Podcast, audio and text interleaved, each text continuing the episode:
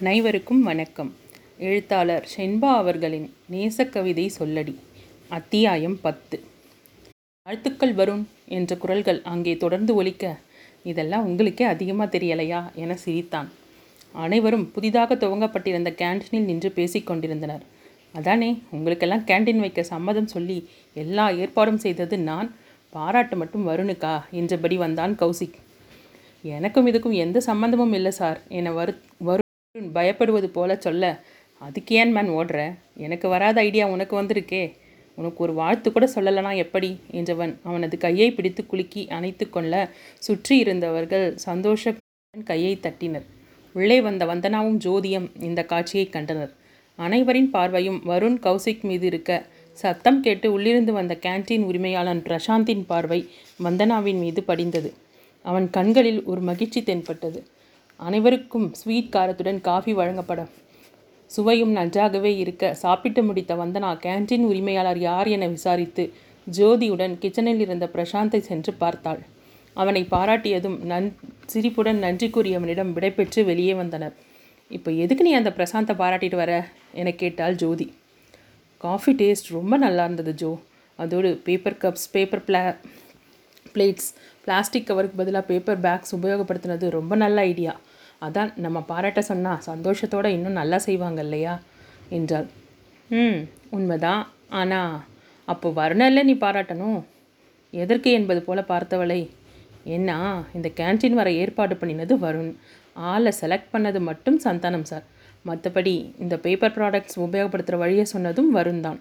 So நீ அவருக்கு தான் நன்றி சொல்லணும். வா போய் அவரையும் ஒரு விஷ் பண்ணிட்டு வந்துடலாம் என்று கையை பிடித்து அழைத்தாள். எனக்கு அவசரமாக ஒரு வேலை இருக்குது நான் முடிச்சுட்டு அப்புறமா வந்து அவருக்கு சொல்லிக்கிறேன். என்றவள் வேகமாக அங்கிருந்து ஓடாத குறையாக செல்ல ஜோதிக்கு சிரிப்பை அடக்குவது பெரும் பாடாக இருந்தது. தன்னிடம் பேசிய வந்தனாவிற்கு தன்னை யாரென்றே தெரியவில்லையா? மூன்றாண்டுகளுக்கு முன்னால் அத்தனை கூட்டத்திற்கு மத்தியில் பார்த்திருப்பாளா? அப்படியே பார்த்திருந்தாலும் அந்த ஒரு நிமிடம் பார்த்தது எப்படி முகம் நினைவில் இருக்கும் என சமாதானம் சொல்லிக்கொண்டவன் தன்னை யாரென அறிமுகப்படுத்திக் கொள்ளலாமா என்ற எண்ணத்துடன் அவன் பின்னாலேயே வந்த பிரசாந்திற்கு இருவரின் பேச்சையும் கேட்டதும் புருவங்கள் நெறிய கேள்வியுடன் பார்த்தான். அத்தியாயம் பதினொன்று. என்ன ஜோதி ரொம்ப நேரமாக மண்டையை உடைச்சிட்டுருக்க போல என்ன ஆச்சு? என்றபடி வந்தனா ஜோதியின் இருக்கையின் அருகில் வந்து நின்றாள். இந்த அக்கௌண்ட் சரியாக டேலி ஆகலை வந்து கொஞ்சம் பாரேன் என்றதும் அருகில் இருந்த சேரை இழுத்து போட்டு அமர்ந்தாள். இது சந்தானம் சார் டேபிள் ஃபைல் ஆச்சே. அவருக்கு எப்போவும் வத்தலையை போட்டு துப்புறதே வேலை. MD sir Valasaravakkam Alwar Thirunagar side file ரெண்டையும் நாளைக்கு காலையில் வந்ததும் கொண்டு வந்து கொடுக்க சொன்னாராம். நான் ஒரு ஃபைல் பார்க்குறேன் நீ ஒரு ஃபைலை முடிச்சு கொடுன்னு என்கிட்ட கொடுத்துட்டார். இந்த கணக்கு சரியாகவே டேலி ஆகலை. ரிட்டையர் ஆகிற வயசை தாண்டியும் இன்னும் இங்கே உட்காந்து நம்ம உயிரை வாங்குறார் இந்த மனுஷன். என புலம்பலுடன் தலையில் கை வைத்தபடி அமர்ந்திருந்தாள் ஜோதி. வவுச்சர் ரெசிப்ட் என எல்லாவற்றையும் இருமுறை சரிபார்த்தவள் எங்கே தவறு என கண்டறிவதற்குள் தலைவலியே வந்துவிட்டது. சரி பண்ணியாச்சு என லெட்ஜரை கொடுத்தாள் வந்தனா. எப்படி வந்தனா என்னை சப்தமாக கேட்க பக்கத்தில் இருந்த சந்தானமும் எழுந்து வந்தார். எனக்கு தெரியும் பொம்பளை பிள்ளைங்க கிட்ட எந்த விஷயத்தையும் சவாலாக ஏற்றுக்கிட்டு திறமையாக முடிப்பீங்கன்னு. என்னை சிரிப்புடன் சொல்ல முடித்தா நாங்கள்லாம் திறமையானவங்க. இல்லைன்னா முட்டாளா? உங்களால் முடியாத ஃபைலை அடுத்தவங்க தலையில் கட்டும் உங்களுக்கு எவ்வளோ திறமை சார்? என்னை பாராட்டுவது போல கடுப்புடன் ஜோதி பல்லை கடித்தாள். அசட்டு சிரிப்புடன் அதை ஒதுக்கிய சந்தானம் தேங்க்ஸ்மா ஆனால் எப்படி? என கேட்டார். சார் உங்களுக்கு ரொம்ப கடவுள் பக்தி. எல்லா மதமும் ஒன்றுதான் என்று நான் ஒத்துக்கிறேன். அதுக்காக இப்படி பேலன்ஸ் ஷீட்டில் ஒரு மதம் விடாமல் இருக்கிற எல்லா கடவுளையும் கூப்பிட்டா எப்படி? இப்போ நீங்கள் எழுதினது உங்களுக்கே சரியாக புரியலையே. என ஜோதி ஆக்ரோஷத்துடன் சந்தானத்தை முறைக்க அவர் அசட்டு சிரிப்புடன் செல்ல அலுவலகமே மௌனச்சிரிப்பில் மூழ்கியது. முடியலை வந்தனா எனக்கு இப்போ ஒரு கப் காஃபி குடித்தா தான் திரும்பி ஹாஸ்டலுக்கு போக தெம்பிருக்கும். நீயும் வா. என அவள் இழுக்காத குறையாக கேண்டீனுக்கு அழைத்துச் சென்றாள். அங்கே அமர்ந்திருந்த வந்தனா கண்களில் கண்ணீர் வரும் அளவிற்கு சிரித்து கொண்டிருக்க ஜோதி எரிச்சலுடன் போதுண்டியம்மா உன் சிரிப்பை கொஞ்சம் நிறுத்து என கடுப்படித்தாள். அப்புறம்? என்று கண்களை துடைத்துக்கொண்டே கேட்டாள் வந்தனா. ம் விழுப்புரம் என்றவளின் எரிச்சல் குரலுக்கும் வந்தனா தன்னையும் மீறி சிரிக்க வாயிற்புறம் திரும்பிய ஜோதியின் கண்களில் அங்கே அவளது சிரிப்பை கண்களால் பருகி இதயத்தில் நிரப்பியபடி நின்றிருந்த வருணின் கனிவான பார்வையை கவனித்ததும் மனம் நெகிழ்ந்து போனது. அடுத்த நொடியே அவன் உள்ளே வராமல் வாசலுடன் சென்றுவிட ஐயோ என்று ஆகிப் போனது. வந்தனாவை பார்த்தவள் நீ இப்படி சிரிச்சு எத்தனை நாள் ஆகிடுச்சு? என்றாள் வாஞ்சையுடன். வந்தனாவின் சிரிப்பு நின்று கடமைக்காக புன்னைப்ப புன்னகைப்பது போல முறுவலாக மாறியது. வேறு ஏதாவது சாப்பிடணுமா? கிளம்பலாமா? என கேட்டாள். இருவரும் அலுவலகத்திற்குள் வந்தபோது அனைவரும் சென்று விட்டிருந்தனர். அப்பா இப்போ எப்படி இருக்காங்க? ஃபிசியோதெரப்பி ட்ரீட்மெண்ட்க்கு அப்புறம் இம்ப்ரூவ்மெண்ட் இருக்கா? நல்லாவே முன்னேற்றம் தெரியுது. முன்னெல்லாம் தனியாக எழுந்து உட்கார ரொம்பவே சிரமமாக இருக்கும். இப்போ யார் துணையும் இல்லாமல் எழுந்து உட்கார முடியுது. காலுக்கு பயிற்சி கொடுக்குறாங்க. இன்னும் கொஞ்ச நாளைக்கு பிறகு வாக்கர் மூலமாக நடக்கவும் பயிற்சி கொடுக்கலாமாம். எல்லாத்துக்கும் வருந்தான் காரணம் இல்லை என அவனது பெயரை சொன்னதும் வந்தனாவும் தன் டேபிளில் இருந்தவற்றை எடுத்து வைக்கும் சாக்கில் குனிந்தபடியே தலையை மட்டும் அசைத்தாள். அவருக்கு உன் நன்றியை எப்படி திருப்பி காட்டுவேன் உன் மனதை திறந்து சீக்கிரமாக அவருக்கு ஒரு நல்ல பதிலை சொல்லு. வருண் பாவம். உன் பதிலுக்காக ஏங்கிட்டு இருக்கார் என்றாள். வந்தனா திகைத்து நிமிர்ந்தாள். என்ன சொல்கிற கண்டபடி கற்பனை பண்ணிட்டு வளராத என்றவளின் முகம் இறுகியது. நான் என்னடி பைத்தியமா? வளர்றதுக்கு? நான் உன் ஃப்ரெண்ட் உன்னோட மூணு வருஷமே பழகியிருந்தாலும் உன்னை பற்றி எனக்கு நல்லாவே தெரியும். உன் மனசில் இருக்கிறது என்னன்னு எனக்கு தெரியும். தயவு செஞ்சு இந்த விஷயத்தில் நீ தலையிடாதே ஜோ. இது என் சொந்த விஷயம். என்னை பட்டேன்னு சொல்ல ஜோதி திகைத்து போனாள். பேசும் வார்த்தைகளை எண்ணி எண்ணி பேசும் வந்தனா பேசிய பிறகே தனது வார்த்தைகளின் அர்த்தத்தை முழுதாக உணர்ந்தாள். தான் சொன்ன வார்த்தையை ஜீரணிக்க முடியாமல் சட்டென அங்கிருந்து வெளியே வந்தவளுக்கு மனம் ஆறவில்லை. தான் அளவிற்கு மீறி பேசிவிட்டோமே என்று நினைத்தாலும் இனி ஜோதி இதை பற்றி தன்னிடம் பேசாமல் இருப்பாள் என்ற நம்பிக்கையும் உண்டானது. வந்தனாவின் வார்த்தைகள் கோபத்தில் வந்தது. அவள் மனமறிந்து சொல்லவில்லை என்ற உண்மை புரிந்த போதும் ஜோதியின் முகத்தில் அடிப்பட்ட பாவனை தெரிந்தது. அலுவலக வாசலில் வந்தனா பிரசாந்துடன் சிரித்து பேசி கொண்டிருப்பதை பார்த்ததும் அவன் மீது இனம் புரிய ஆத்திரமும் வந்தது.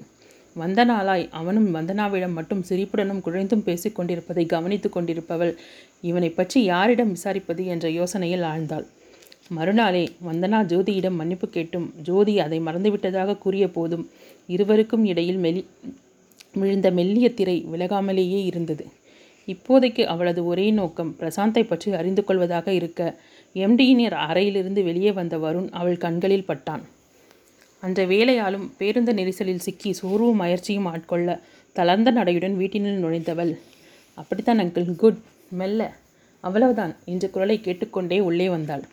ஹாலில் சிவராமன் வாக்கரை பிடித்துக்கொண்டு நடக்க முயல அவருக்கு உதவியாக வருணும் அகிலனும் ஆளுக்கு ஒரு புறம் பிடித்து கொள்ள சிவராமன் வலியில் சுருங்கிய முகமும் அதை மறைக்க பல்லை கடித்து கொண்டும் கண்களை அழுந்த மூடியும் சிரமமான நிலையில் ஒவ்வொரு அடியாக எடுத்து வைத்தவரை வருண் தன் வார்த்தைகளால் உற்சா உற்சாகப்படுத்தி கொண்டிருந்தான். தன் குழந்தையின் பூம்பாதங்கள் முதன் முதலில் பூமியில் எடுத்து வைக்கும் ஒவ்வொரு அடிக்கும் பூரிக்கும் தாயுள்ளமாக சாவித்திரியின் முகம் பூரிப்பும் மகிழும் தெரிய அந்த சந்தோஷ ஆனந்த கண்ணீராக வெளிவந்தது. தன் அன்னையின் சந்தோஷ முகமும் சிரமமான நேரத்திலும் தங்களை பார்த்து புன்னகைக்க முன்ற தந்தையையும் பார்த்தவள் தன் அன்னையின் பின்னால் நின்று அவர் தோளில் இரு கைகளையும் கோர்த்து அதில் முகத்தை தாங்கிக் கொண்டவளின் பார்வை வருணின் முகத்தில் நிலைத்தது. யார் நீ? எங்கிருந்து வந்தாய்? உன் பெயரை தவிர உன்னை பற்றி ஒன்றும் தெரியாத எங்களுக்கு ஏன் இவ்வளவு உதவிகளை செய்கிறாய்? உன் உணர்வுகளை தூண்டிவிட்டு விலகி இருக்கும் என்னை பற்றி சிறிது கூட கவலைப்படாமல் என் குடும்பத்தையும் உதாசீனப்படுத்தாமல் ஒவ்வொரு விஷயத்தையும் பார்த்து பார்த்தும் செய்யும் உனக்கு நான் என்ன செய்தேன்? உன் உணர்வுகளுடன் விளையாடிக் கொண்டிருக்கிறேன். ஆனால் இன்று வரை என்னை ஏன் என்று ஒரு வார்த்தை நீ கேட்கவில்லையே? ஏன் வருண்? உனக்கு என்னை அவ்வளவு பிடிக்குமா? உன் காதல் மேல் உனக்கு அவ்வளவு நம்பிக்கையா? என மனதிற்குள் புலம்பிக் கொண்டிருந்தவளுக்கு ஆமாம் என்பது போல வருணின் பார்வை உயர்ந்து ஒரு நொடி அவளது முகத்தில் படிந்தது. வந்தனாவின் பார்வை தன் மீது நிலை கொண்டிருப்பதைக் கண்ட வருணுக்கு அவள் கண்களில் தெரிந்த ஏக்கமும் அலைப்பாயும் அவளின் மனமும் நன்றாகவே விளங்கியது. அவன் பார்வையின் வீச்சை தாங்க முடியாமல் கண்களை மூடியவளுக்கு அன்றைய இரவில் அவள் தன்னை பார்த்த அந்த பார்வை நினைவிற்கு வந்தது. அவளது உள்ளத்தில் மெல்லிய சிலிர்ப்பு பரவியது. அவளின் அந்த மோன நிலையிலிருந்து இழுத்து வருவது போல அகிலனின் குரல் ஒலித்தது. சிவராமன் சார் வாழ்த்துக்கள். கை கொடுங்க என அகிலன் அவரின் கை வலது கையை பிடித்து குலுக்கி தினம் இது போல் பதினஞ்சு நிமிஷம் நடங்க போதும். பிறகு கொஞ்சம் கொஞ்சமாக நேரத்தை அதிகப்படுத்தி நடந்துக்கலாம் என்று ஆலோசனை வழங்கியவர் விடை பெற்று கிளம்பினார். அகிலனை அனுப்பிவிட்டு வந்த வருண் அங்கிள் தினம் காலையிலையும் சாயந்தரமும் நான் இருக்கும்போது நடக்க பழகிக்கோங்க. காலுக்கும் கைக்கும் அவங்க பயிற்சி கொடுக்கட்டும். தனியாக எதையும் முயற்சி செய்யாதீங்க என்றான் அக்கறையுடன். சரிப்பா என்ற சிவராமன் வருணின் கைகளை பற்றி கண்களில் ஒற்றிக்கொண்டார் அங்கிள் என்ன இது? என்று பதறினான். நீ செய்த உதவிக்கெல்லாம் உன் காலிலே வேளாம் என்றார் கண்ணீருடன். என்ன பேசுறீங்க நீங்கள் என எழுந்தவனின் மனம் அவர்களின் பாசத்திலும் உணர்ச்சி வேகத்திற்கும் நெகிழ்ந்தது. பெத்த பிள்ளைங்களே கவனிக்காத இந்த காலத்தில் யார் தம்பி இவ்வளோ உதவி செய்வாங்க? என்று சாவித்திரியின் கண்கள் குளமாகியது. என்னை ஏன் வெளியெல்லாம் நினைக்கிறீங்க? என்னையும் உங்கள் குடும்பத்தில் ஒருத்தனை ஏற்றுக்கோங்க நான் அப்படி தான் நினச்சிக்கிறேன் என்றவன் நிமிர்ந்து வந்தனாவை பார்த்தான். தன்னை உரசியவனின் பார்வையிலிருந்து தன் பார்வையை பிரித்தெடுக்க முடியாமல் நின்றவளை ஆழ்ந்து பார்த்தவன். மனம் இருந்தால் மார்க்கம் உண்டு என அழுத்தம் திருத்தமாக சொல்லிவிட்டு நான் வரேன் என விருட்டென எழுந்து சென்றான். அவனது இந்த பதில் வந்தனாவின் கண்களில் வலியை காட்டியது. எங்கே அழுது விடுவோமோ என்ற அச்சத்துடன் தன் அறைக்குள் நுழைந்தாள். தனக்குத்தானே ஒரு கோடு வரைந்து கொண்டு அதை தாண்டக்கூடாது என கட்டுப்பாட்டுடன் இருந்தவளுக்கு வருணின் செயல்களும் பார்வைகளும் எங்கே அதையெல்லாம் தகர்த்து விடுமோ என்ற அச்சம் எழுந்தது. கடவுளே இது என்ன சோதனை? என அவள் மனம் ஊமையாக அழுதது. இரவெல்லாம் தூங்காமல் அமர்ந்திருந்ததும் கம்ப்யூட்டரில் தொடர்ந்து வேலை பார்த்ததும் கண்களில் எரிச்சலையும் தலைவலியையும் கொடுக்க வந்தனா கேன்டீனுக்கு வந்து காஃபி வாங்கி பருகியபடி அமர்ந்திருந்தாள். வந்தனா மேடம் ஏன் டல்லாக இருக்கீங்க? உடம்பு சரியில்லையா? என கேட்டான் பிரசாந்த். தலைவலி பிரசாந்த் சார். கண்ணெல்லாம் கூட சிவந்திருக்கேன் மேடம். கொஞ்சம் இருங்க இந்த வரேன். என்றவன் திரும்பி வரும்போது ஒரு கிண்ணத்தில் ஐஸ் கியூபுடன் வந்தான். கண்ணில் ஒத்திடுங்க மேடம். ரிலீஃபாக இருக்கும் என்றான். தேங்க்ஸ் சார் மேடம் என பிரசாந்தின் குரல் சற்று தயங்கி வர சொல்லுங்க என்றார் என் வீட்டில் உங்களை பற்றி சொன்னேன். அவங்க உங்களை பார்க்கணுன்னு ஆசைப்பட்றாங்க. நீங்கள் ஒரு நாளைக்கு எங்கள் வீட்டுக்கு வந்துட்டு போக முடியுமா? தயக்கத்துடன் சொல்லி முடித்தவனை வந்தனா நெற்றி சுருங்க பார்த்தாள். சாரி எனக்கு யார் வீட்டுக்கும் போய் பழக்கம் கிடையாது என்றவள் அவன் கொடுத்த ஐஸ் கியூபை அங்கேயே வைத்துவிட்டு எழுந்த அலுவலகத்திற்கு வந்தவளுக்கு ஜோதி எச்சரித்தது போல அவனிடம் சற்று ஒதுங்கி போயிருக்க வேண்டுமோ என்று தோன்ற அமைதியாக அமர்ந்திருந்தாள். மாலையில் வந்தனாவை தேடி அலுவலகத்திற்குள் வந்த பிரசாந்த் ஜோதி மட்டுமே அமர்ந்திருப்பதை பார்த்துவிட்டு செல்ல முயன்றவனின் பின்னாலேயே எழுந்து வந்தாள் அவள். என்ன சார் கேண்டீன் பக்கம் போகாமல் இங்கே வந்திருக்கீங்க? என்ன விஷயம்? என எரிச்சலை உள்ளடக்கி கொண்டு சிரிப்புடனே கேட்டாள். வந்தனா மேடமை பார்க்க வந்தேன். அவங்க கிளம்பிட்டாங்க போல். ஆமாம் இன்னைக்கு அவங்க அப்பாவை ஹாஸ்பிட்டல் கூட்டிகிட்டு போகணும்னு சீக்கிரமே கிளம்பிட்டாங்க. என்றவள் தீர்க்கமாக அவனை பார்த்தாள். ஹாஸ்பிட்டலுக்கா ஏன் என்ன ஆச்சு என பதறிக்கொண்டு கேட்டான். ஹலோ மெதுவா மெதுவா. எதுக்கு இப்படி பதறீங்க? என்றவளின் குரலில் கிண்டல் தெரிந்தது. தெரிஞ்சவங்களுக்கு ஏதாவதுனா பதற மாட்டாங்களா? என்ற பிரசாந்தின் குரலும் ஜோதிக்கு ஈடு கொடுக்கும் விதத்தில் வந்தது. தெரிஞ்சவங்களா? ஒரே கம்பெனியில் வேலை பார்க்குறவங்கன்னு சொல்லு. நானும் பார்த்துட்டே இருக்கேன். வந்தனாவிடம் ஓவராக சிரித்து பேசுகிறதும் குழையிறதும் ரொம்ப தான் அதிகமாக இருக்குது உன் வாலாட்டத்தை எல்லாம் வேற எங்கேயாவது வச்சுக்கோ. என ஜோதி அவனை எச்சரித்தாள். மேடம் அனாவசியமாக பேசாதீங்க. நான் யாருன்னு தெரிஞ்சால் இப்படிலாம் பேச மாட்டீங்க. என்ன மேன் விட்டா ரொம்ப பேசுகிற எங்களுக்கு தொடர்ந்து இருக்கணுமா வேணாமா? நீங்கள் தான் வரம்பு மீறி போகிறீங்க வந்தனாவிடம் பேச எனக்கு எல்லா உரிமையும் இருக்குது என்றான். உரிமையா? அப்படி என்ன உரிமை இருக்குது உனக்கு? ரொம்பவே இருக்குது என்றவன் தான் யாரென சொன்னதும் அதுவரை வார்த்தைகள் மட்டுமே காரமாக வந்த ஜோதிக்கு கோபத்தில் உடல் நடுங்கியது. You idiot! நீதானா அது? மூணு வருஷமாக அவள் குடும்பம் சம சந்தித்த சோதனைகளுக்கும் பட்டப்பாட்டுக்கும் நீ தான் காரணமா? நீ எல்லாம் மனுஷனா? அவளுக்கு மட்டும் நீ யாருன்னு தெரிஞ்சிருந்தது உன்னை திரும்பி கூட பார்த்துருக்க மாட்டா. என்னை கோபம் கொப்பளிக்க ஜோதி சீறினாள். மேடம் என்ன சொல்கிறீங்க ம் நீங்கள் செஞ்ச காரியத்தால் வந்தனாவோட அப்பாவுக்கு ஸ்ட்ரோக் வந்து பழப்பார மாட்டாருன்னு தெரியாமல் ஒத்த பொண்ணு அவள் எவ்வளவு கஷ்டப்பட்டா தெரியுமா? வீட்டை விற்று அவளுக்கு ஒரு வேலை தேடிக்கிட்டு இன்றைக்கி அங்கிள் ஓரளவுக்கு பேசி சிரிக்கிறாருன்னா அதுக்கு அவள் தான் காரணம். நீங்கள் செஞ்ச காரியத்தால் இன்னைக்கு வரைக்கும் கல்யாணமே வேணான்னு ஒதுங்கி போகிறா மனசுக்கு பிடிச்சவன் பக்கத்துலேயே இருந்தோம். குடும்பத்துக்காக காதலை மனசுக்குள்ளேயே பூட்டி வச்சுட்டு அவனை மறக்கவும் முடியாமல் நினைக்கவும் முடியாமல் மனசுலேயும் ஆசையை விதைச்சிட்டோமேன்னு குன்றலோட ஒவ்வொரு நாளையும் கழிச்சிட்ருக்கா இத்தனைக்கும் அடித்தளமே நீதான் என்று தன் மனத்தில் இருந்த ஆத்திரத்தை கொட்டியும் அடங்காமல் ஜோதி கலங்கிய கண்களை துடைத்து கொண்டு நிமிர்ந்தாள்.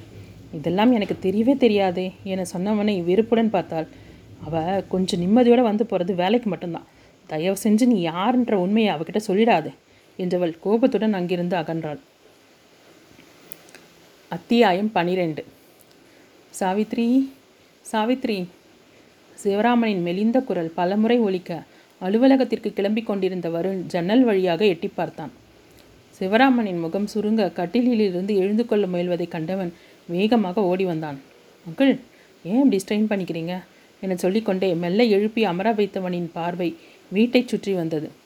அவஸ்தையாக அமர்ந்திருந்த சிவராமனிடம் என்ன அங்கிள்? என்று கேட்டான். சாவித்ரி தோட்டத்து பக்கம் தான் கொஞ்சம் கூப்பிடுப்பா என்றார். அவரின் தயக்கத்தை உணர்ந்தவன் வேகமாக தோட்டத்திற்கு சென்று பார்த்துவிட்டு அங்கிள் ஆண்டி இல்லை என்ன வேணும்னு சொல்லுங்கள் நான் செய்கிறேன் என்றான். தயக்கத்துடன் அவனிடம் மெல்ல சொன்னதும் வருண் இவ்வளவுதானே? இதை என்கிட்ட முதலே சொல்லியிருக்கலாமே என்றவன் மண்டியிட்டு அவர் கட்டிலின் அடியில் இருந்த பெட் பேனை இழுத்தான். மே ஐ கமின் சார் என்றவன் குரல் குரலுக்கு எஸ் கமின் வந்தனா என்ற கௌஷிக்கின் உத்தரவிற்கு உள்ளே வந்தவளை உட்காருங்க என்றான். தேங்க்யூ சார் ஓஎம்ஆர் ரோட்டில் இருக்கிற நம்ம அபூர்வ அப்பார்ட்மெண்ட்ஸ் பார்க்க இன்றைக்கி வராங்க. வர்றவங்க லேடிஸ்ன்றதால யாராவது லேடி அங்கே இருந்தால் நன்றாக இருக்கும். அதனால் நீங்கள் ஆட்டோவில் கிளம்பி போயிடுங்க. வெளியே போயிருக்கோம். ஆஃபீஸ்கார் வந்ததும் நான் அனுப்பி வைக்கிறேன். அவங்க வந்து பார்த்துட்டு போனதும் நீங்கள் திரும்பி வந்துடலாம் ஃபிஃப்டீன் மினிட்ஸில் நீங்கள் கிளம்புனா சரியாக இருக்கும் என்றார். ஓகே சார் என்றவள் தன் கைப்பையையும் அலுவலகத்தில் தனக்கு கொடுத்திருந்த மொபைலையும் எடுத்துக்கொண்டு கிளம்பினாள். அபூர்வா அப்பார்ட்மெண்ட் சென்று இறங்கியவள் மெயின்டெனன்ஸ் ஆஃபீஸுக்கு சென்று சாவியை வாங்கி கொண்டு இலக்கை எண்ணை சொல்லி தான் அங்கே இருப்பதாகவும் வருபவர்களை அங்கே அழைத்து கொண்டு வரும்படியும் சொல்லிவிட்டு வீட்டை ஒருமுறை சுற்றி பார்த்தாள். ஃபர்னிஷ் டியூப்ளெக்ஸ் அப்பார்ட்மெண்ட் வருண் வேலையில் சேர்ந்ததும் முதன் முதலில் வடிவமைத்து அவனின் மேற்பார்வையில் உருவான கட்டிடம். அவன் மனத்தைப் போலவே அழகாக ஒவ்வொரு இடத்திலும் கலைநயத்துடன் கட்டியிருந்ததை பார்த்ததும் உள்ளுக்குள் பெருமிதம் தோன்றியது. ஒவ்வொரு அறையாக பார்த்து கொண்டே வந்தவள் மாஸ்டர் பெட்ரூமின் பக்கம் கடலை பார்த்தபடி இருந்த பால்கனி கதவை திறந்து கொண்டு வெளியே வர காற்று குளுமையுடன் வேகமாக அவள் முகத்தில் மோதி கூந்தலை கலைத்து விளையாடியது. புன்னகையுடன் அங்கிருந்த வட்ட வடிவ டீப்பாயின் மீது கைப்பையை வைத்தவள் இரு கைகளையும் கைப்பிடி கிரில்லில் மீது சாய்ந்து தூரத்தில் தெரிந்த நீலக்கடலை பார்த்தபடி நின்றிருந்தாள். ஹேய் நீ அவுட். இல்லடா என பல குரல்கள் திடீரென ஒலிக்க சப்தம் அந்த அப்பார்ட்மெண்ட்டின் பின்புறம் பார்த்தாள். நண்டும் சிண்டுமாக விளையாடி கொண்டிருந்த குழந்தைகளின் மழலையிலும் பேச்சிலும் தன்னை மறந்தவளாக சிரித்தபடி நின்றிருந்தவளின் மனத்தின் ஏக்கம் எட்டி பார்த்தது. பெருமூச்சுடன் ஒதுக்கி தள்ளி கைகடிகாரத்தை பார்த்தாள். பதினொன்றிற்கும் பன்னிரண்டிற்கும் இடையில் நின்றிருந்த சிறிய முள்ளை எட்டி பிடிக்க வேண்டும் என்ற வேகத்துடன் வந்த பெரிய முள் ஆறில் நின்று மணி பதினொன்று முப்பது என காட்டியது. தான் வந்து முழுதாக ஒரு மணி நேரமாகிவிட்டிருந்ததை உணர்ந்து மீண்டும் பார்வையை வெளியே பதிக்கும் முன் அவளின் அலுவலக மொபைல் சினுங்கியது. அலுவலகத்திலிருந்து ஜோதி பேசினாள். வந்தனா அம்மா ஃபோன் செஞ்சாங்கப்பா. என்னவோ அவசரம் போல. பேச்சே கொஞ்சம் படப்படப்பாக இருந்தது. உனக்கு ஃபோன் செஞ்சுருக்காங்க லைன் கிளப் கிடைக்கலன்னு எனக்கு பண்ணாங்க. பேசிகிட்டு இருக்கும்போதே எனக்கும் லைன் கட் ஆயிடுச்சு. ஐயோ இப்போ எனக்கு உடனே கிளம்பி வர முடியாது ஜோதி. என்றவளின் குரல் என்னவோ ஏதோ வேணா பதற்றத்தில் நடங்கியது கவலைப்படாதேடா நான் உன் வீட்டுக்கு தான் கிளம்பிட்டுருக்கேன் நான் பார்த்துக்கிறேன் உனக்கு இன்ஃபார்ம் பண்ணலான்னு தான் கூப்பிட்டேன் என்றவள் ஆட்டோ என்னை அழைத்து விட்டு வந்தனா எதுவும் இருக்காது. நான் வீட்டுக்கு போயிட்டு ஃபோன் பண்ணுறேன் என்று ஃபோனை வைக்க அவள் கலவரத்துடன் செய்வதறியாமல் திகைத்து நின்ற நேரத்தில் மீண்டும் அவள் மொபைல் அழைக்க பயத்துடன் ஃபோனை பார்த்தாள். ஆன் செய்த போதும் பேச முடியாமல் நின்றவளை வந்தனா? என்ற அம்மாவின் குரல் கேட்டதும் அம்மா அப்பாவுக்கு ஒன்றும் அதெல்லாம் இல்லைம்மா அப்பா நல்லா இருக்காங்க. தூங்கிட்டு இருக்கார். எனக்கு தான் வீட்டில் உட்காரவே முடியல. என்னம்மா ஆச்சு? அப்பா தூங்கிட்டு இருக்கும்போதே கடைக்கு போயிட்டு வந்துடலான்னு போய் போனேன் என ஆரம்பித்து விஷயத்தை சொல்லி முடிக்கும் வரை தன்னை மறந்தவளாக நின்றாள். எனக்கு மனசே ஆறலை வந்தனா. கொஞ்சம் கூட முகம் சொல்லிக்காமல் பார்த்த நான் பதறியே போயிட்டேன். இந்த காலத்தில் இப்படி ஒரு பிள்ளையை பெற்று வளர்த்த மகராசியை ஒரு முறையாவது பார்க்கணும். உன்னை கூப்பிட்டு சொல்லணும் போல இருந்தது. சரிம்மா வைக்கட்டுமா? என்னை வைத்ததும் வந்தனாவின் கால்கள் தள்ளாட அங்கிருந்த சேரில் புத்தென அமர்ந்தவளின் கண்கள் கலங்கியது. மனம் அலைப்பாய்ந்தது. உடலின் ஒவ்வொரு செல்லும் வருண் வருண் என புலம்ப கண்களிலிருந்து கண்ணீர் வழி ஆரம்பித்தது. எவ்வளவு நேரம் அப்படியே அமர்ந்திருந்தாலோ அழைப்பு மணி ஓசை சத்தத்தை கூட உணராமல் இருந்தவளின் இரு தோள்களையும் பற்றி யாரோ உலுக்குவது புரிந்து நிமிர்ந்தாள். எதிரில் நின்றிருந்த Varun பதட்டத்துடன் Vandana what's wrong with you? Calling விளைச்சது கூட தெரியாமல் எதுக்கு அழுதுட்ருக்க? எனக்கு கேட்டது தான் தாமதம். நீங்கள் யார்? எதுக்காக இங்கே வந்தீங்க? ஏன் வருண் என் குடும்பத்துக்கு இவ்வளோ செய்கிறீங்க ஏற்கனவே குற்ற உணர்ச்சியில் இருக்கிற என்ன மேலும் மேலும் கடங்காரி ஆக்குறீங்க என்றவளின் கண்ணீர் மேலும் அதிகரித்தது. வது முதல்ல அழுகையை நிறுத்து. நீ சண்டை போட்டா நானும் பதிலுக்கு சம சண்டை போடுவேன். நீ கோபத்தோட பேசினா எனக்கும் கோபத்தோட பதில் சொல்ல தெரியும். தயவு செஞ்சு நீ அழ மட்டும் செய்யாதே என்றவன் அவள் முகத்தை தன் கைகளில் ஏந்தினான். வேண்டாம் வேண்டாம் என்னை விட்டுருங்க வரும் என்று சப்தமிட்டவளை கைகளை பற்றி வேகமாக அறைக்குள் இழுத்து வந்தான். உன் மனசில் நான் இல்லை நீ ஒரு வார்த்தை சொல்லு. போயிடுறேன் என்றவனின் குரலில் கோபம் தெரிந்தது. வேண்டாம் எனக்கு யாரும் வேணாம். எனக்கு என் குடும்பம் போதும். அவங்களுக்கு என்ன வேணுமோ அதை நான் செஞ்சுக்குவேன். ப்ளீஸ் போயிடுங்க. என் கண என் கண்களை மூடி கையெடுத்து கும்பிட்டாள். நான் போகணும். அவ்வளோதானே போகிறேன் ஆனால் இப்போ நீ சொன்ன அதே வார்த்தையை என் கண்ணை பார்த்து சொல்லு. உன்னை விட்டு இந்த வேலையை விட்டு உடனே போயிடுறேன். Come on Vandana. என்னை கோபத்துடன் கர்ஜிக்க. வந்து நான் பேச்சறியாமல் நின்றாள். நான் என்ற ஆணவம் உனக்கு. எல்லாமே நீ தான் செய்யணும். எல்லாரையும் உன்னையே சார்ந்திருக்கணும். உன்னை பற்றி பெருமையாக பேசணுன்ற எண்ணம். அது ஒன்று போதல்ல உனக்கு. என்றவனை வேதனையுடன் பார்த்தவளின் தோள்களை கோபத்துடன் பற்றினான். இல்லை வருண் சொல்லாமலே என் மனசை புரிஞ்சுக்கிட்டு உங்களுக்கு என்னை பற்றி புரியாமல் போயிருச்சு என்று கலங்கியவளை தாங்க முடியாமல் தன்னோடு சேர்த்து அணைத்து கொண்டான். வருண் என்றவள் அவனின் அணைப்பிற்குள் பொருந்தி போனாள். துவண்டு விழும் நிலையில் இருந்த கொடி தனக்கு கிடைத்த கொழுக்கொம்பை பற்றியதைப் போல அவனின் அணைப்பில் அவளின் மனக்கவலைகள் கற்பூரமாய் கரைவதை உணர்ந்தாள். சாரி வது உன்னோட மனசில் இருக்கிறத வெளியே கொண்டு வர எனக்கு வேறு வழி தெரியலடா. வெரி சாரி வது. உன் மனம் எவ்வளவு மென்மையானதுன்னு எனக்கு தெரியுமா என்றவன் தன் காதல் மொத்தத்தையும் தன் அணைப்பில் காட்டினான். அவளின் அழுகை குறைந்து நின்றதும் அங்கிருந்த சோஃபாவில் அமர வைத்து விட்டு இந்த வரேன் என்று திரும்பி வரும்போது கையில் இரண்டு காஃபியுடன் வந்தான். இருவரும் மௌனமாக கப்பை காலி செய்தனர். கொஞ்சம் வெளியே உட்காரலாமா? இல்லை அப்பார்ட்மெண்ட்டை பார்க்க. இன்றைக்கி வரலையாம் ஃபோன் வந்ததா? கௌசிக் சொன்னார். ஓ என்றவள் பால்கனி சாரில் சென்று அமர்ந்தாள். உடலை தழுவிச் சென்ற கடற்காற்று அவளுக்கு சற்றே தெம்பை கொடுத்தது. கலைந்த கூந்தலை சரி செய்தபடி திரும்பி வருணை பார்த்தாள். அவளை பார்த்தபடி அமர்ந்திருந்தவனை கண்டதும் நான் ஏன் இப்படி நடந்துக்கிட்டேன்னு உங்களுக்கு சொன்னால் தானே புரியும். சொல்கிறேன் என்றவள் ஒருமுறை நன்றாக மூச்சை ஆழ இழுத்து விட்டாள். நான் கல் இல்லை வருண். ரத்தமும் சதையுமால ஆன சாதாரண மனுஷி. இந்த வயசுக்கு இருக்க வேண்டிய ஆசை பாசம் கனவு ஏக்கம் எல்லாமே எனக்கும் இருக்குது அதோட என் குடும்பம் என்ற பந்தமும் இருக்குது எங்கள் நாலு பேரையும் எங்கள் அப்பா அம்மா அருமையாக வளர்த்தாங்க. என்றவள் வருணின் முகத்தை பார்த்து நாலு பேர் என்ன தவறாக சொல்கிறேன்னு யோசிக்கிறீங்களா? நாங்கள் நாலு பேர் தான் நான் சாதனா பாவனா பாபு. அப்பாவுக்கு ட்ராவல்ஸ் ஒன்றில் கேஷியர் வேலை. அப்பாவோட சம்பளம் வீட்டு செலவுக்கும் எங்களோட படிப்புக்குமே சரியாக இருக்கும். அதுலேயும் அம்மா கொஞ்சம் கொஞ்சமாக எங்கள் கல்யாணத்துக்குன்னு சேர்த்து வைக்க ஆரம்பித்தாங்க வாழ்க்கை சமன்னா என்னன்னே தெரியாத பட்டாம்பூச்சியாக சந்தோஷமாக சுற்றி திரிஞ்ச பறவும் அது. என்னோட கடைசி வருட படிப்பையும் முடிச்சுட்டு வீட்டில் இருந்த நேரம் எனக்கு கல்யாணம் செய்யணும்னு பேச்சே ஆரம்பித்தாங்க எனக்கு மேற்கொண்டு படிக்கணும் வேலைக்கு போகணும்னு ஆசை. இருந்தாலும் என் கல்யாணம் முடிஞ்சால் அப்பாவுக்கு ஒரு சுமை குறையும்னு நினச்சேன். நல்ல வசதியான இடம். எங்களுக்கே தேவைக்கு மேலே வசதி இருக்கிறதால எதையும் எதிர்பார்க்கல. நல்ல குடும்பம் குணமுள்ள பொண்ணாக வேணும்னு கல்யாணம் பேச மாப்பிள்ளையோட உறவுக்காரங்க வந்தாங்க.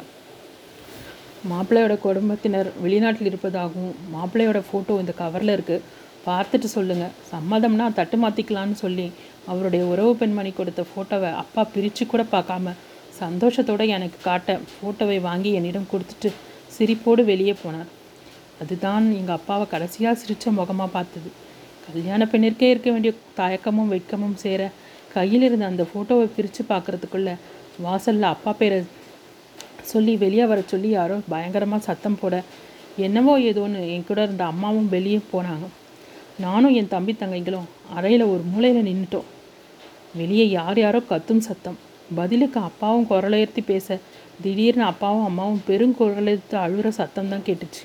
நான் ஹாலுக்கு ஓடி வந்தேன். அங்கே காலையில் ஃப்ரெண்டு வீட்டுக்கு போயிட்டு வரதா சொன்ன என் தங்க சாதனா கல்யாண குளத்தில் நின்றுட்டு இருந்தாள் அம்மாவோட அலறலும் கண்ணீரும் கல்யாண கலையுடன் இருந்த வீட்டில் அபஸ்வரமாக ஒழிச்சிச்சு மாப்பிள்ளையோட உறவினர்கள்லாம் ஆளாளுக்கு பேச ஆரம்பித்தாங்க எங்கள் அப்பா அம்மா அப்படியே கூனி குறுகி நின்னாங்க.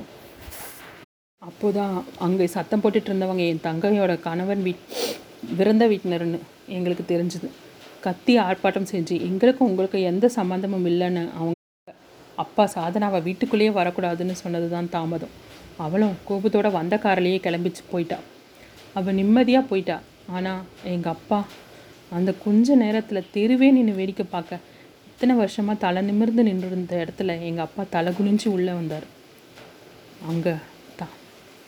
அவ்வளவு நேரம் நடந்தது. அமைதியாக வேடிக்கை பார்த்துட்டு இருந்த மாப்பிள்ளை வீட்டினர் தங்க வாய்க்கு வந்ததுபடி பேச ஆரம்பித்தாங்க மொத்தத்தில் எங்கள் குடும்பத்தையும் எங்களோட வளர்ப்பையும் கேவலமாக பேசினாங்க. கோபத்தோடு என் கையில் இருந்த ஃபோட்டோவை பிடுங்காத குறையாக எடுத்துகிட்டு போயிட்டாங்க. அப்பா அதிர்ந்து போய் ஒரு வார்த்தை கூட பேசாமல் அப்படியே உட்காந்துட்டார் இருட்ட ஆரம்பித்த நேரம் அம்மா அழுதபடியே இருந்தாங்க. நான் விளக்கை ஏற்றிட்டு வர அப்பா என்னை பார்த்து கண் கலங்கிட்டு தன் நண்பர் முத்து அங்களையும் கூட்டிகிட்டு வேகமாக கிளம்பி போனார். எங்கே போகிறாருன்னு சொல்லாமல் போனாலும் யூகிக்க முடியாத இடம் இல்லையே. ஆனால் அன்னைக்கு எங்கள் அப்பா அப்படி போகாமல் இருந்திருந்தா மனதில் கவலை இருந்திருந்தாலும் நல்லபடியாக இருந்திருப்பார் என்றவள் கலங்கிய கண்களை துடைத்து கொண்டாள். போனவர் ராத்திரி பதினோரு மணிக்கு தளர்ந்த நடையோடு திரும்பி வந்து மயங்கி சரிய முத்து அங்கல் உதவியோட ஹாஸ்பிட்டலில் சேர்த்தோம். சிவியர் அட்டாக் ஸ்ட்ரோக்கில் முடிஞ்சுது. கிட்டத்தட்ட இருபது நாள் சுய நினைவே இல்லாமல் இருந்தார். அப்பா ஆஃபீஸ்லேருந்து கிடைச்ச பணமும் ஒரு மாத செலவுக்கு சரியாக போச்சு. என்ன செய்கிறதுன்னு தெரியாத நிலையில் முத்து அங்கிளோட வீட்டை வீட் விற்க முடியுமான்னு கேட்டோம். அப்பாவோட பூர்வீக வீடு. அவரோட உயிர் இது. இப்போ அவர் உயிரை காப்பாற்றவதுக்காக விற்க வேண்டிய நிலை. அவசரன்ற நிலையில் விற்றா பாதி விலைக்கு கூட போகாது. நான் வேண்டிய பணம் தரேன் என்று சொன்னார். ஆனால் அம்மா ஒத்துக்கலை. பாதி வீட்டை விற்றுட்டோம் அதுக்கு மட்டும் பணம் கொடுங்க போதும் என்றதும் நட்பு ஒன்றை மட்டும் அடிப்படையாக வச்சு பணத்தை கொடுத்தார். அதை வச்சு வைத்தியம் நடந்தாலும் வீட்டு செலவுக்கு வேலைக்கு போகணும் என்ற முடிவுடன் வேலை தேட ஆரம்பித்தேன் பேப்பரில் வரோம் ஆட்கள் தேவை என்ற அறிவிப்பு வர இடங்களுக்கு நேரில் போய் பேசுவேன். சில இடங்களில் அதுக்கு மதிப்பு இருந்துச்சு. ஆனால் போக போக தான் தெரிஞ்சுது. அது என் வேலைக்கு மட்டும் இல்லைன்னு என்றவளால் மேலே பேச முடியாமல் குரல் கம்ம கண்களை மூடி நெற்றியை பிடித்தபடி அமர்ந்தாள். வருணுக்கு அவள் சொல்ல வந்ததும் வேதனையும் புரிய இறுகிய முகத்துடன் எழுந்து அறைக்குள்ளேயே நடந்தான். வெறுப்புடன் கைகளை இறுக மூடி தன் காலிலேயே குத்தி கொண்டான். சில நொடிகளில் தன்னை நிதானப்படுத்தி கொண்டு வந்து நான் திரும்பி வருணை பார்க்க இறுக்கத்துடன் ஜன்னரு அருகில் நின்றிருந்தவனின் அருகில் சென்று வருண் என அழைத்தாள். அவளின் மாசற்ற முகத்தை பார்த்தவனின் விழிகள் அவளிடம் எதையோ யாசிப்பதைப் போல பார்க்க வது சாரிடா வெரி சாரிம்மா என்றான். நீங்கள் எதுக்காக சாரி கேட்குறீங்க என் பழைய நினைவை கிளறிட்டீன்னா? இல்லை வரும் என் மனசில் இருக்கிறதெல்லாம் இது வரைக்கும் நான் யார்கிட்டையும் சொன்னதில்லை. முத முறையாக உங்ககிட்ட சொல்கிறேன் உங்களை என்னோட சுமதாங்கியாக நினச்சிட்டு நினைக்கிறீங்களா வரும் என்னை கெஞ்சலான பார்வையை அவன் மீது பதித்தாள். என்னவது இப்படி சொல்கிறேன் என்கிட்ட எவ்வளோ உரிமை இருந்தால் உன் கடந்த கால வாழ்க்கையை சொல்லுவேன் நிச்சயமாக இல்லை. என்கிட்ட சொல்கிறதால உன் மனபாரம் குறையும்னா சுமக்கும் சுமை தாங்கியாக இருக்கிறது எனக்கு ரொம்பவே சந்தோஷம். என்றவனின் கைகளை பற்றி தன் கன்னத்தில் வைத்து கொண்டாள். நீண்ட மூச்செடுத்து தொடர்ந்தவள். அது வரைக்கும் நந்தவனமாக இருந்த வாழ்க்கையில் கரடுமுரடான காட்டு பாதையும் வர ஆரம்பிச்சது. புது உலகம் புது சூழல் புதிய முகங்கள் எல்லாத்துலேயும் ஒரு அந்நியத்தன்மை. ஒரு பொண்ணு தனியாக ஒன்றும் தெரியாமல் இருந்தால் என்ன நிலைன்னு புரிஞ்சுது. என் வறுமையை பயன்படுத்திக்க நினச்சவங்க தான் நிறைய. ஆறு மாதத்தில் மூணு கம்பெனி மாறினேன். ஆனால் எங்கே போனாலும் பார்வையாலேயே துகிலிருக்கிற துச்சாதனங்கள் தான் அதிகமாக இருந்தாங்க. ஆரம்பத்தில் யாராவது பேச கிட்ட வந்தாலே பயமாக இருக்கும். எத்தனையோ நாள் இருட்டில் உட்காந்து சத்தம் இல்லாமல் அழுதுருக்கேன். அம்மாட்ட சொன்னால் பயப்பட போகிறாங்கன்னு சொல்லவே மாட்டேன். ஆனால் ஒவ்வொரு நாளும் எனக்கு வாழ்க்கை பாடம் நடத்திட்டு இருந்துச்சு. ஒவ்வொரு பாடத்துக்கும் நிமிர ஆரம்பித்தேன் வழியை வந்து சிரிக்கிறவன் ஃபைலை வாங்குற சாக்கில் கையை தொடுறவனையும் நிமிர்ந்து நேராக ஒரு பார்வை பார்த்தேன். அத்தனை நாள் பயந்து கண்கலங்க விலகி போனவ நேராக பார்க்க ஆரம்பித்ததும் ஓரடி விலகி நிற்க ஆரம்பித்தாங்க இவ்வளவு வீரமான ஆண்களான்னு எனக்குள்ளேயே சிரிச்சுக்கிட்டேன். அப்போதான் நம்ம கம்பெனியில் வேக்கன்சி இருப்பதாக கேள்விப்பட்டு இன்டர்வியூக்கு வந்தேன். வேலையும் கிடச்சிது. ஜோதியின் நட்பும் கிடச்சிச்சு. இங்கே ஒரு பாதுகாப்பு இருந்தது. ஒருத்தருக்கு ஒருத்தர் ஒரே குடும்பமாக பேசி சிரித்து சந்தோஷமாக நிம்மதியாக இருந்தது. இருந்த கஷ்டமெல்லாம் குறைஞ்சி ஓரளவுக்கு நல்ல நிலையிலேயே இருக்கிறோம். இன்றைக்கி இந்த எட் பதினஞ்சாயிரம் ரூபாய் சம்பளம் என் குடும்ப நிம்மதிக்கு காரணம். இதுவும் நான் வேலைக்கு போகும் வரைக்கும் மட்டும்தான். நானும் கல்யாணம் செஞ்சுட்டு போயிட்டா? அதுக்கப்புறம் என் குடும்பத்துக்கு யார் ஆதரவு? என்னுடைய துக்கத்தையும் பாரத்தையும் அடுத்தவங்க மேலே சுமத்த எனக்கு என்ன உரிமை இருக்குது அதோட என் தம்பி தங்கி வாழ்க்கையில் தலையெடுக்கிற வரைக்கும் இதெல்லாம் நான் நினச்சி கூட பார்க்க முடியாதுன்னு தான் இருந்தேன். சில மாதத்துக்கு முன்னால் திரும்பவும் அதே மாப்பிள்ளை வீட்டிலேருந்து வந்து மன்னிப்பு கேட்டு கல்யாணம் பற்றி பேச ஆரம்பித்தாங்க என்ன இருந்தாலும் எங்கள் அப்பாவோட இந்த நிலைக்கு ஒரு வகையில் அவங்களும் காரணம். அதை என்னால் மறக்கவே முடியாது. நான் இந்த பேச்சே வேண்டாம்னு முடிவாக சொல்லிட்டேன். இதில் அம்மாவுக்கு என் மேலே ரொம்பவே வருத்தம். ஜோதி என்னிடம் கேட்டும் நான் சரியாக பதில் சொல்லலை. அது வரைக்கும் கல்யாணம் தேவையில்லை என்ற முடிவுடன் தான் இருந்தேன். உங்களை பார்க்குற வரைக்கும் என்றவளின் குரல் கடைசி வரையை சொல்லும்போது குழைந்து வர வருணின் முகமும் மென்மையாக மாறியது. உங்களை பார்த்ததும் ஒரு சந்தோஷம். ஜென்ம ஜென்மமாக தொடர்ற பந்தம்னு சொல்கிறது போல் ஒரு அதை அதை எப்படி சொல்கிறது என சொன்னவளின் பிரகாசமான முகம் சுருங்க. ஆனால் என் குடும்ப நிலையை நினச்சி என்ன நானே கன்சல்ட் பண்ணிப்பேன். முடிஞ்ச வரை உங்களை அவாய்ட் பண்ணு. எங்கள் வீட்டுக்கு பக்கத்துலேயே குடி வந்தவங்களை பார்த்ததும் எனக்கு எவ்வளவு சந்தோஷமாக இருந்தது தெரியுமா? என்றவளின் முகம் குங்குமமாக சிவந்தது. ஆனால் நீங்கள் எனக்காக என்னவெல்லாம் செஞ்சுருக்கீங்க வருண்? நான் உங்களை எவ்வளோ உதாசீனப்படுத்தியிருக்கேன். உங்கள் மனசை நோக்கடிச்சிருக்கேன். என் மேலே உங்களுக்கு கோபமே வரலையா? என ஆற்றாமையுடன் கேட்டார். வந்தது வது நானும் சாதாரண மனுஷன். அப்போல்லாம் நான் என்னை உன்னோட இடத்துல வச்சு பார்த்துப்பேன். உன் பக்கம் நியாயம் விளங்கும். உன் மனம் அந்த நேரத்தில் என்ன பாடுபடும்னு எனக்கு தெரியும். அந்த வகையில் உன்னை விட நான் அதிகமாக துன்பப்படலைன்னு மட்டும் என்னால் உறுதியாக சொல்ல முடியும் என்றான். அவன் பேசியதை பார்த்து கொண்டிருந்தவளுக்கு தன் உணர்வுகளை எப்படி வெளிப்படுத்துவது என புரியாமல் நின்றாள். அவளை தன் இயல்பு நிலைக்கு கொண்டு வர எனக்கு ஒரு சந்தேகம். அதுக்கு பிறகு நீ உன் தங்கையும் அவள் கணவனையும் பார்க்கவே இல்லையா? என கேட்டான். எங்கே பார்க்கறது? சாதனாவை மாலையுடன் பார்த்ததுமே எனக்கு ஒன்றும் புரியல. பக்கத்தில் நின்றுட்டு இருந்த அவள் புருஷனை கூட பார்த்துருக்கேன். ஆனால் அந்த நேரத்து குழப்பமும் அதிர்ச்சியும் என் கவனம் எதுலேயுமே பதியல. அப்புறம் எங்களுக்கு இருந்த பிரச்சனையால் அவள் எங்கே இருக்கான்னு தெரிஞ்சுக்க கூட முயற்சி செய்யலை. அவளாவது எங்களை வந்து பார்த்துருக்கலாம் என்றால் வருத்தத்துடன். டோன்ட் ஒரி வது நடக்கிறதெல்லாம் நன்மைக்குன்னு நினைப்போம். ஆனால் என்றைக்குமே எந்த நிலையிலும் உன்னுடைய சுமையை சந்தோஷமாக பகிர்ந்துக்க நான் ஒருத்தன் இருக்கேங்கிறத மட்டும் மறந்துடாத என்று அழுத்தம் திருத்தமாக சொன்னான். தான் இப்போது சொல்லப்போகும் வார்த்தைகளை ஒரு நாள் மறக்கப் போவதை அறியாமல் அவன் தோளில் உரிமையுடன் சாய்ந்தவள். நிச்சயமா எனக்கு இப்போது இருக்கிற ஒரே நம்பிக்கை நீங்கள் தான் வரும் என்றாள். ஆதரவுடன் அவன் கண்ணம் வருடையவன். தேங்க்ஸ் மணி ரெண்டாகுது. கிளம்பலாமா? என்றவன் கதவை பூட்டி சாவியை அலுவலகத்தில் கொடுத்துவிட்டு அலுவலக காரில் வந்தனாவை அனுப்பிவிட்டு தனது பைக்கில் தொடர்ந்து வந்தான்.